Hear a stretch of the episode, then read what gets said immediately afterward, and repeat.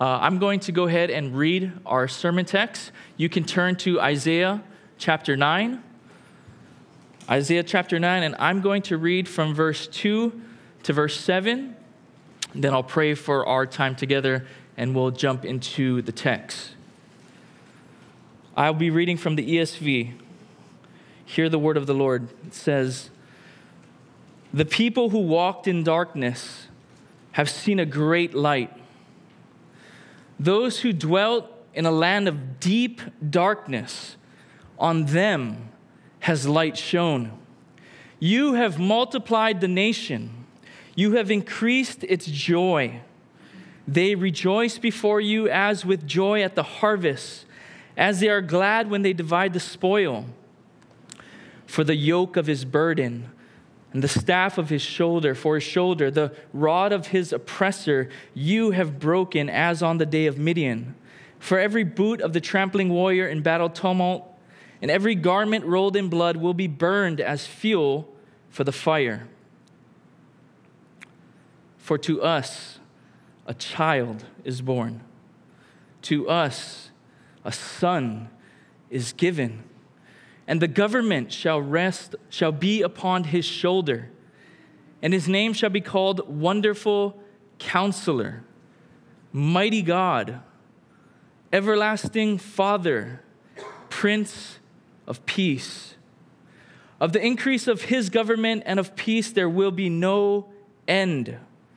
And on the throne of david and over his kingdom to establish it and to uphold it with justice and with righteousness from this time forth and forevermore. The zeal of the Lord of hosts will do this. When you pray with me, real quick. Father, we do want to ask that you would help us now as we give our attention to your word. Would you fill us with your spirit and give us eyes to see your glory in the text? Would you move our hearts to respond with the proper affection and allegiance to Christ our King and to his kingdom? We pray that you would do this for the good of this church, for the good of your gospel in Hawaii Kai, and for your glory. We pray in Jesus' name. Amen. If you have ever been out on a storm, out on sea, in a storm, you know that it can be scary. Not just scary, but it can be disorienting and discombobulating. And for most of us, if we're honest, that's really what the last two years have kind of felt like. Like all of us have been trying to navigate through unique and unprecedented difficulties that have led to, honestly, all kinds of uncertainty, all kinds of confusion, and truthfully, all kinds of dissension. It's like everybody in this storm got dumped overboard and then just started clamoring and clawing at one another, just trying to keep our heads above water.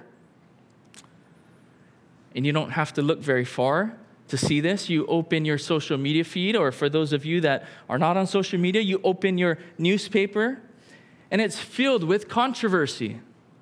It's filled with slander and it's filled with all kinds of self righteous snobbery. And Christians haven't been immune to any of this. And on top of that, the wickedness of our world has continued on as normal. It's not like the wickedness of our world saw the last two years and said, hey, man, it's been a tough time. We're going to take a break. We're going to chill out. We're going to kind of get ourselves together. No, that's not what's happened. Among all of this confusion and uncertainty, the wickedness of the world has just gone on as usual. Billionaires and political leaders facilitating and participating in sex trafficking. Laws criminalizing attempts to convert the LGBTQ community, abortion advocates mocking the murder of their own unborn children, and Christians all around the world, in Southeast Asia, in Somalia, in Afghanistan, are being persecuted for their faithfulness to Christ. beloved, as you observe all of these things, something should be happening deep within your soul. as you observe our world and everything going on around us, it should create with you a kind of longing. A longing for a world where true and unhindered justice and righteousness and peace will flourish forever. The problem is, as you start to feel these longings for these things, you can start to look for answers in all kinds of places, in anything and everything but in Christ and in His kingdom. But what you need to know this morning is that the peace that you long for, it will not come ultimately through greater political or social leaders, no matter how unifying they might be, no matter how charismatic they might be. It won't come through having just the right common sense socio-economic policies and reforms.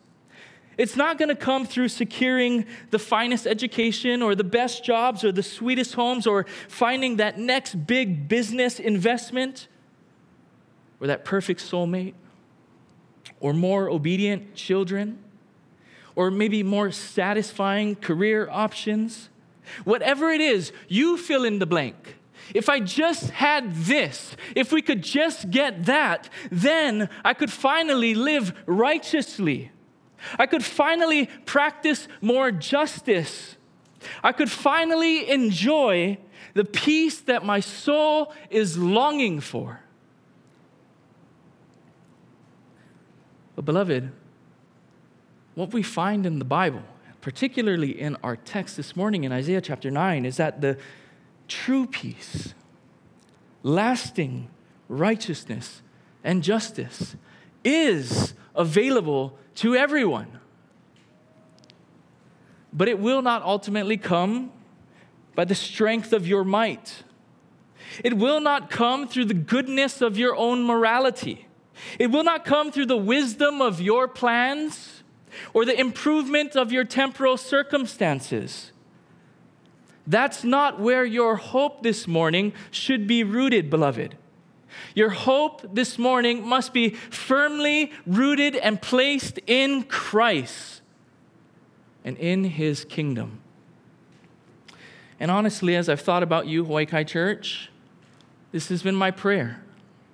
This has been my prayer for you as we open up Isaiah chapter 9 that in our present distress, in the midst of your present dark circumstances, that your hope would be strengthened, that your hope would, would be recalibrated and reoriented to focus on Christ and his kingdom. So, in order to do that, I want to show you from our text, I want to show you three truths. And I'll give them to you right up front for, for those of you that are taking notes. The three truths I want to draw out from our text is first, the salvation of God's people in verses 2 to 5. Second, the advent of God's king in verse 6. And third, the establishment of God's kingdom in verse 7. So let's jump right into this the first truth I want to show you from Isaiah chapter 9 is the salvation of God's people. Now, before we understand this, we have to really understand that Isaiah's ministry came in a very tumultuous time in Israel's history. They were filled with all kinds of idolatry all kinds of corruption and division and rebellion against the Lord and against His word. And on top of all of that, they were constantly threatened by foreign superpowers that were so much greater than themselves. And so they have all of this inner turmoil, and then they have all of this outside external threats coming upon them. And that is when the Lord sends His word through the prophet Isaiah to speak to them. And in chapter 8, verse 17, just a couple verses prior to our text, you know what we're told? We're told that God has hidden his face from Israel. It's just a metaphorical way to say that God has withheld his blessing from them, he's withheld his protection from them. And what this tells you is that all of the years and years and years and decades of Israel's rebellion against the Lord and his word, it has never at any time gone un- unnoticed by God. We might be able to hide our sin. We might be able to manage our sin for a little while. We might be able to get away with it for a time. But nothing ever is really hidden from God's sight. He always sees. He always hears. He always knows, and He will always execute justice. And beloved, that's exactly what He's doing here in Isaiah chapter 9. In chapter 8, verses 21 to 22, it describes God's judgment as God giving Israel over to their enemies, specifically by sending them into exile. And their experience of this judgment is described as darkness. It's described as distress. It's described as anguish and hunger and nakedness and misery. And that is the, the context of our text this morning.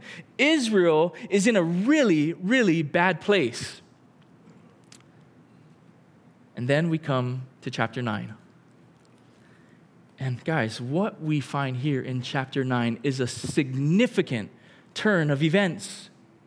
What we find in chapter 9 is that God's salvation has come to God's people.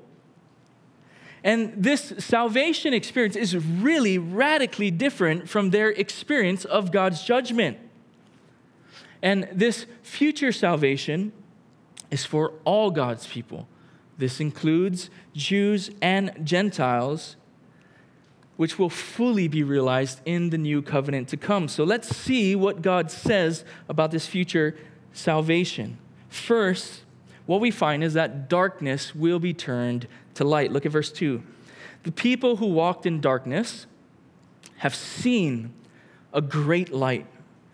Those who dwelt in a land of deep darkness, on them light has shone.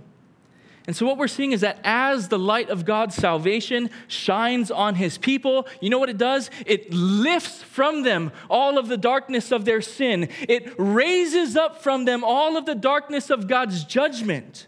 Those who once lived in the shadow of death, that's another way that this deep darkness could be translated. Those who once lived, abided, dwelt in the shadow of death will now walk in the light of God's glory and His grace when salvation comes.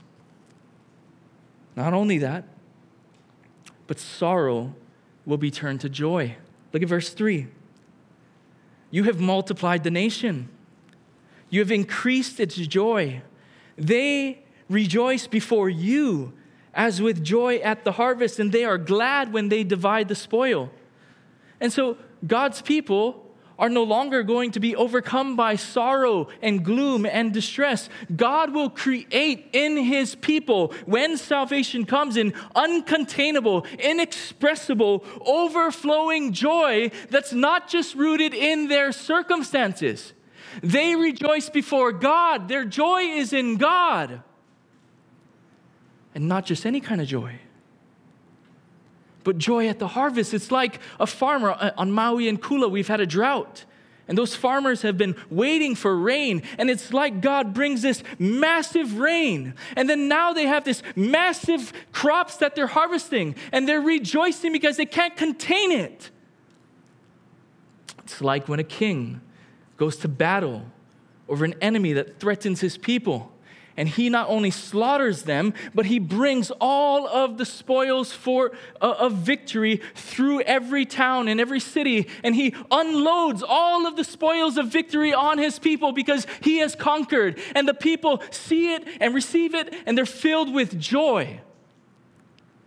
That's what Isaiah is describing.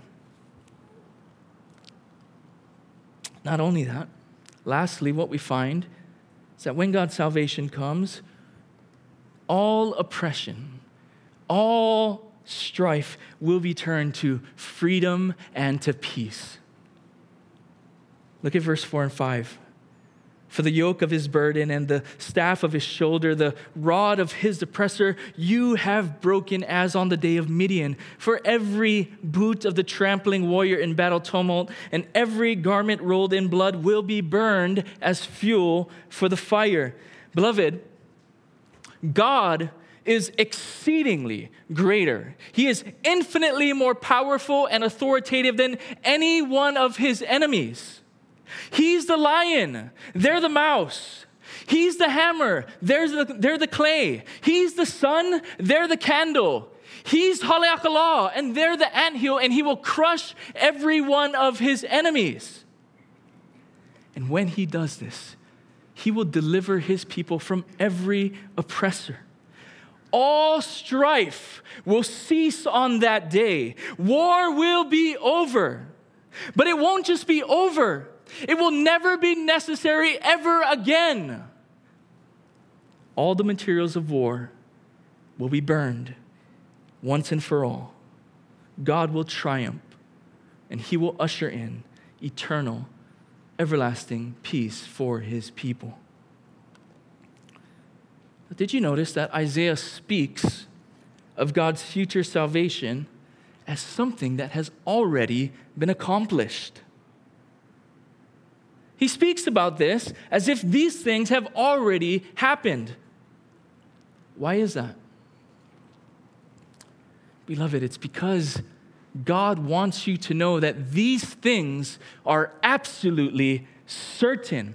They're a 100% guarantee. This isn't Guy Hagi standing up on the afternoon news telling you about the hurricane that's coming, or as we like to call him here, well, some of us, Lie Hagi. This isn't Lie Hagi standing up and predicting the weather. This is money in the bank. This is going to happen. As sure as God has judged his people, God will deliver his people from all of his enemies and bring in everlasting peace. He will save every one of his people. And this is something that God unilaterally does. God is the victor. God is the deliverer. God is the peacemaker. God is the joy giver. God shines light on those in darkness. And his people, all they have to do is receive it and walk in it and believe God will be God and he will fulfill every one of his promises. This is an amazing picture of salvation. And so, if this is the salvation that God has promised to his people, the question that you should ask yourself as you read this text is so, how are you going to do it? How is God going to accomplish this magnificent, mind blowing salvation for his people? That's the second thing I want to show you in our text the advent of God's King. Look at verse 6 and read it in light of everything that we just saw. Verse 6 For to us a child is born, for to us a son is given. Do you realize, beloved, what Isaiah is saying here? The way that God the way that God turns our darkness into light the way that God turns your sorrow into joy and gladness, the way that God ushers in eternal, everlasting peace and removes all oppression and strife from his people is through this child. All of the salvation promises that God has given to his people rest on the birth of this child. For to us a child is born. For to us a son is given. And that should ring in your ears, producing great joy and confidence. If God is going to save anybody, this child must come to us. But what would have really blown the minds of Isaiah's original listeners are the qualities that are attributed to this child. You see, this child is no ordinary child. What we find here is that he is the promised divine king. He's God's king. Look at verse 6. And the government shall be upon his shoulder, and his name, all that he is. You guys know the name of someone in the Bible, his character, all that he is, all that he does. His name shall be called Wonderful Counselor, Mighty God, Everlasting Father, Prince of Peace.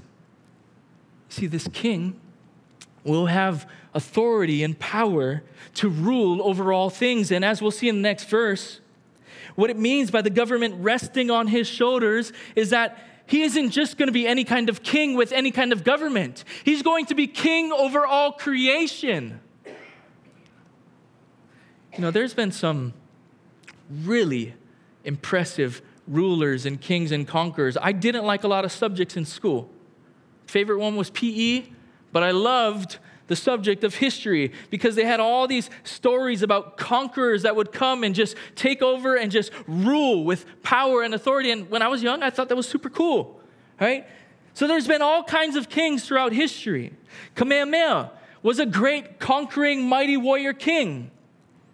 But the authority and power of God's king, beloved, will surpass every king that has ever come before him. But even with all of this power, even with all of this authority, he's not going to be like any other ruler. He's not going to be like you and I if I had all of this power and authority. He's not going to rule as a selfish, vindictive, heavy handed tyrant.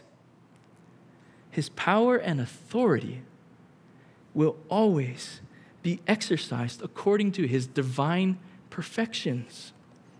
Notice, this is why he'll be the wonderful counselor. That's also could be translated as the supernatural counselor. He'll possess infinite wisdom and he'll know all things and he'll see all things clearly and perfectly as they are. There's no confusing this king, there's no tricking this king or deceiving him. He'll never be stumped by any situation, he'll never be dumbfounded by any circumstance. His wisdom will make even the most skilled counselor sound like a babbling fool. And the crazy thing is, he's not going to hoard all of this wisdom. He's not going to be stingy with his wisdom. But instead, he will generously, lavishly, freely give wisdom and counsel to all his people. And this will result in his kingdom and all those in it being transformed and marked by his supernatural wonderful divine wisdom. Notice, he'll be mighty God. And this is a title in the Old Testament reserved for Yahweh alone, the one true and living God of Israel, the maker of heaven and earth, the mighty creator and sustainer of the universe. And so he won't just rule in the place of God like kings of past but he will rule as God. A divine, mighty warrior king, like we see throughout Isaiah, who will deliver his people and conquer his enemies. Not only that, but he'll be an everlasting father. He'll exude father like care and love.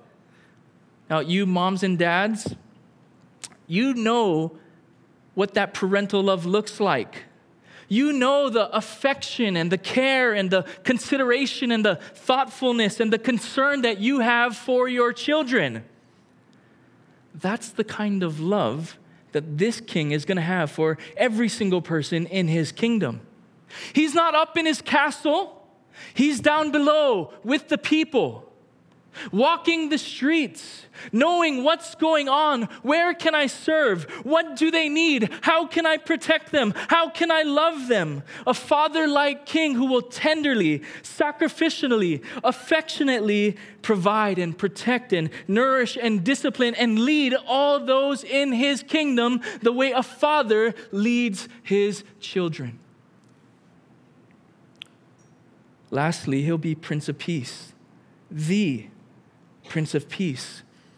And guys, that, that's because he is the only one. He's, we have this running joke in my family. It's not in my notes, but I'm going to tell it to you. We have this running joke in the Miller family. We watched a debate between David Ige and Andria Tupola, and Ige always said, I am the only one. And that was his line every single time, saying, I am the only one, and makes all these promises. And that's what politicians do. But really, Jesus is the only one who will ever make good on every promise. Because he's the only one who's able and has the power and authority to bring true peace. Peace that endures. Not for four years, not for eight years, not for a decade. Peace that endures, the peace that you need most. Peace with your Maker and peace with your neighbor. And what we find as you go throughout Isaiah and you go several chapters more down to Isaiah 53, the way that this child, this king, accomplishes peace is through suffering. He conquers through death, he delivers through dying in the place of his people for them. He was pierced for our transgressions. He was crushed for our iniquities. Upon him was the chastisement that brought us peace, and by his wounds we are healed. This king will come as the suffering servant to remove your sin, to bring you peace through his death. So, how does God save his people? He does it through this child, the eternal Son, who existed with God and was God before all things began. He must come to us. Not just as God, but as man. The promised Emmanuel that we saw two chapters earlier in chapter 7 God with us, God incarnate, God in the flesh. True divinity wrapped in true humanity. If there's ever any hope of salvation, God's king must step into your world. And a little more than 600 years after Isaiah penned this prophecy, an angel appeared to Mary. And he declared in Luke chapter 1, verse 31 to 33 Behold, you will conceive in your womb and bear a son, and you shall call his name Jesus, and he will be great, he will be mighty, and will be called the Son of the Most High. And beloved, that's exactly, that is exactly what happened. God stepped into human history and he entered the womb of the Virgin Mary. Jesus, beloved, is the wonderful counselor. Jesus is mighty God. He is the everlasting Father. Jesus is the Prince of Peace, and Christ has indeed come for his people. He's come to shine light on your darkness. He's come to deliver you from the power of your sin. He's come to save you from judgment that you deserved. He's come to lead his church, indeed, this church, into victory, to everlasting peace. And so this morning, it doesn't matter who you are. It does not matter where you've come from. It doesn't matter what you've experienced. It does not matter what you've done. It doesn't matter where you slept la- last night or who you slept with last night. Today, if you trust in Christ, you will know Christ as Savior and King. And God is calling you this morning to trust in the divine Son. Beloved, God saves his people through Christ. And in doing so, he establishes his kingdom. It's the last thing I want to show you in this text the establishment of God's kingdom. Look at verse 7. Of the increase of his government and of peace, there will be no end. On the throne of David and over his kingdom to establish it and to uphold it with justice and with righteousness from this time forth and forevermore. The zeal of the Lord will do this. Now, in 2 Samuel chapter 7, God made a covenant with David, and he promised to make David's name great. And he promised that he would establish his throne and his kingdom forever by raising up a son or a descendant after him. And when Jesus stepped on the scene, Matthew began his gospel, the book of the genealogy of Jesus Christ, the son of Mary. That's not what it says. It says the son of God. No, that's not what it says. It says the son of David. Luke begins his gospel, chapter 1, verse 33, with Gabriel declaring to Mary, The Lord God will give him, that's Jesus, the throne of his father David. And he will reign over the house of Jacob forever. And his kingdom, there will be no end. Beloved, Jesus isn't just the Son of God or the Son of Mary, he's the Son of David. And through his resurrection, through his exaltation into glory to the right hand of God, Jesus fulfills the Davidic covenant. He establishes his throne and ushers in his kingdom forever. But he didn't do this in the way that most Jews expected. He didn't come and he didn't overthrow Rome. He didn't come and establish a physical kingdom in Judea, in Jerusalem. Jesus established a spiritual kingdom. A kingdom with no geographical bounds, a kingdom with no national borders or no ethnic or cultural limitations, a kingdom whose power and authority will know, will, will know no end. And its influence and its effect will only increase more and more as more people come to faith in Christ the King. And so, where do you find Christ's kingdom on earth? It's a spiritual kingdom. Where do you find it? You go where his people are.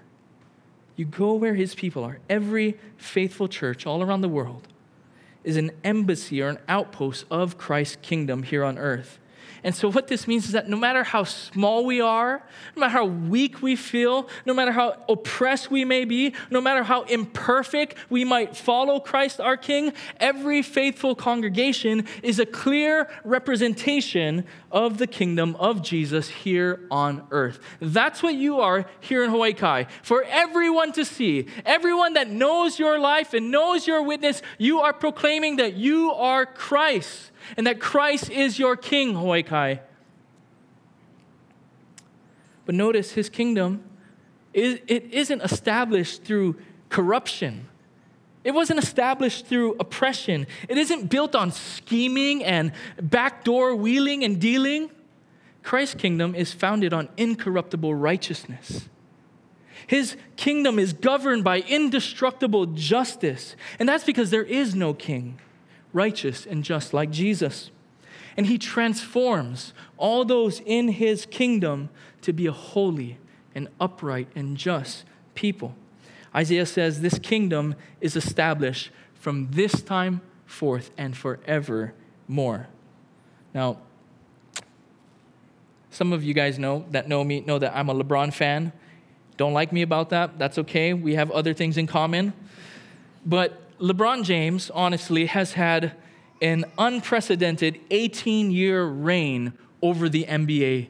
And his, his 18 year reign hasn't been mediocre, it's been a reign of greatness. But as you watch him, you start to see decline. He's not attacking the basket like, he's, like he used to, he's not playing defense like he used to. And everyone that sees it knows that LeBron's time is coming to an end. His greatness will not last forever. Beloved, you don't ever have to worry that Christ's kingdom is going to do that. Christ's kingdom is not like that. It has no expiration date. It's not some flash in the pan or some passing fad. No, 10,000 years from today, millennia upon millennia, Christ will continue to reign supreme. So it doesn't matter as you observe this world, as you look at your life, it doesn't matter how dark the circumstances of your life may be. It doesn't matter how discouraging or distressing or suffocating the difficulties that you experience are. It doesn't matter how much dissension or division or corruption or moral degradation or opposition surrounds the church of Christ. His kingdom is unshakable, it's immovable, and it is eternal, and it will go on forever and ever and ever. There is no end to the kingdom of Christ. And there is a day coming, HKC, when this king will return for his people. And on that day, his supremacy and his authority and his power and his greatness will be acknowledged by all creation. And his kingdom will finally be established once and for all in the new heavens and new earth.